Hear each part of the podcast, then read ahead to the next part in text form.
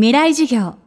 この番組は、オーケストレーティング・ア・ブライター・ワールド NEC がお送りします。未来授業火曜日チャプター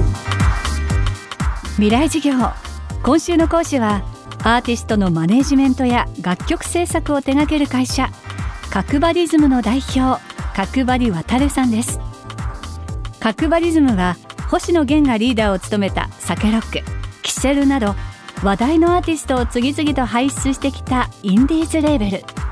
音楽業界で圧倒的な存在感を放っています。特にロックバンド YourSongIsGood との出会いが角張さんの音楽人生を大きく動かしました。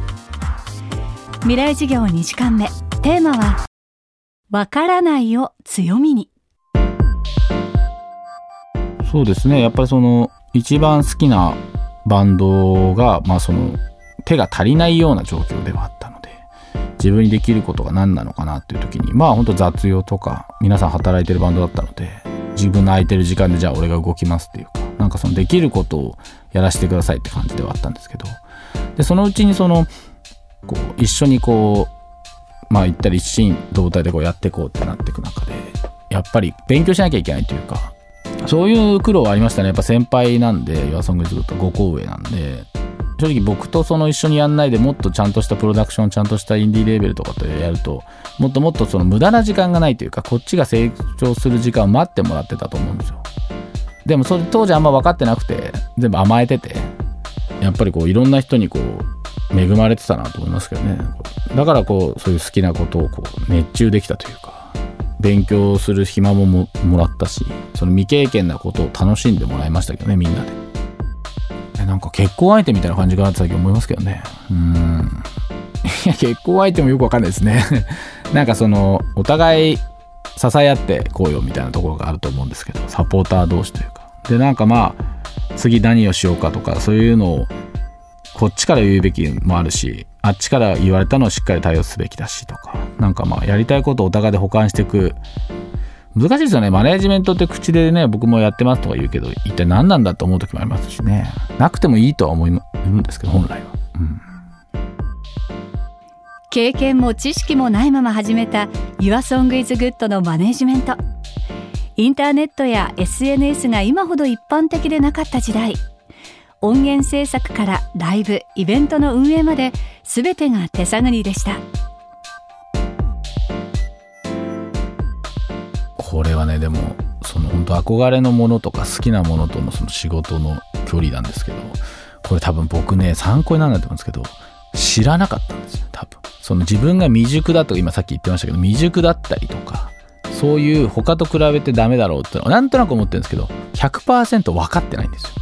要は知らないんですよね。他の手法を。だから自分がこれだと思いついたことをその好きな人とか憧れなものと一緒にすることって。いいことだと思っちゃうんですよ。あなたにとって。で多分そのまあ特に YourSongIsGood のみんなは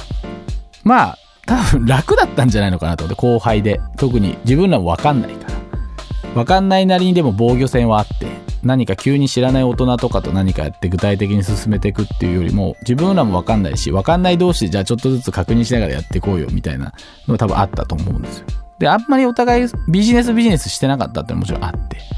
この仕事したらこのぐらい売り上げが出るよっていう話も一切しないしてないし。どっちかというとこういう音源を作ってこういうライブをしたいよねっていうその目標というかなんとなくの具体性は共有してて。そこに向かってみんなでじゃあ行こうよって時に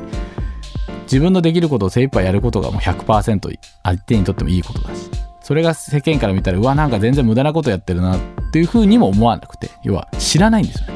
だから分かんないっていうことの強みみたいなのがちょっとあってやっぱ今 SNS とかね PC で調べるともうやり方とか何度も出てくるんで非常に羨ましい反面今調べてたら多分やんなかったかもしれない結局分かんないからやれたっていうのもあって。でもなかなかこれ参考にしづらくてどうやったって調べちゃうじゃないですか。今僕も知らないこと全部調べちゃうし。でもやっぱりその好きな人って好きな気持ちだけしか伝わってなかったんじゃないのかなって。そう思うと相手からするとまあ組みやすいっていうとちょっと言葉悪いかもしれないですけどやりやすかったんじゃないかなと思います。やっぱりあこの人熱量はあるけどまあ言ったらバカだなみたいな感じで通じゃないですか。ところがまあまあじゃあ補いつつやっていけばいいんじゃないっていうふうに思うのかどうかだと思うんですけど。ただ分かんないですよ。その俺がじゃあ家建てたいってなって「いや建てたいですよ角林さんち」って言ってきたやつが全然建築の勉強してないとか言うと「いやそれは一緒にできないよね」ってなるんですけど。そうではなかったから。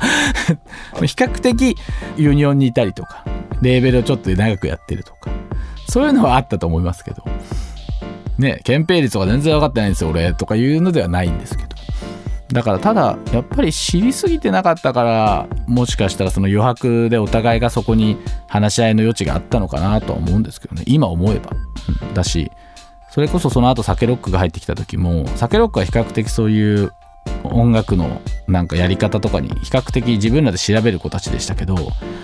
それでもまあうちのなんかまだ始まったばっかの面白さみたいなのを一緒になんか面白がってたし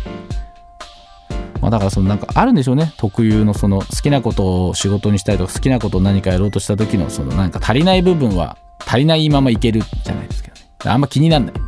いな。後々になってくるんですよ。もちろん大変なことなんですよ。はい。未来授業。今週は角張リズム代表角張渡さんの授業をお届けしています。今日のテーマはわからないを強みにでした。明日も角張渡さんの授業をお届けします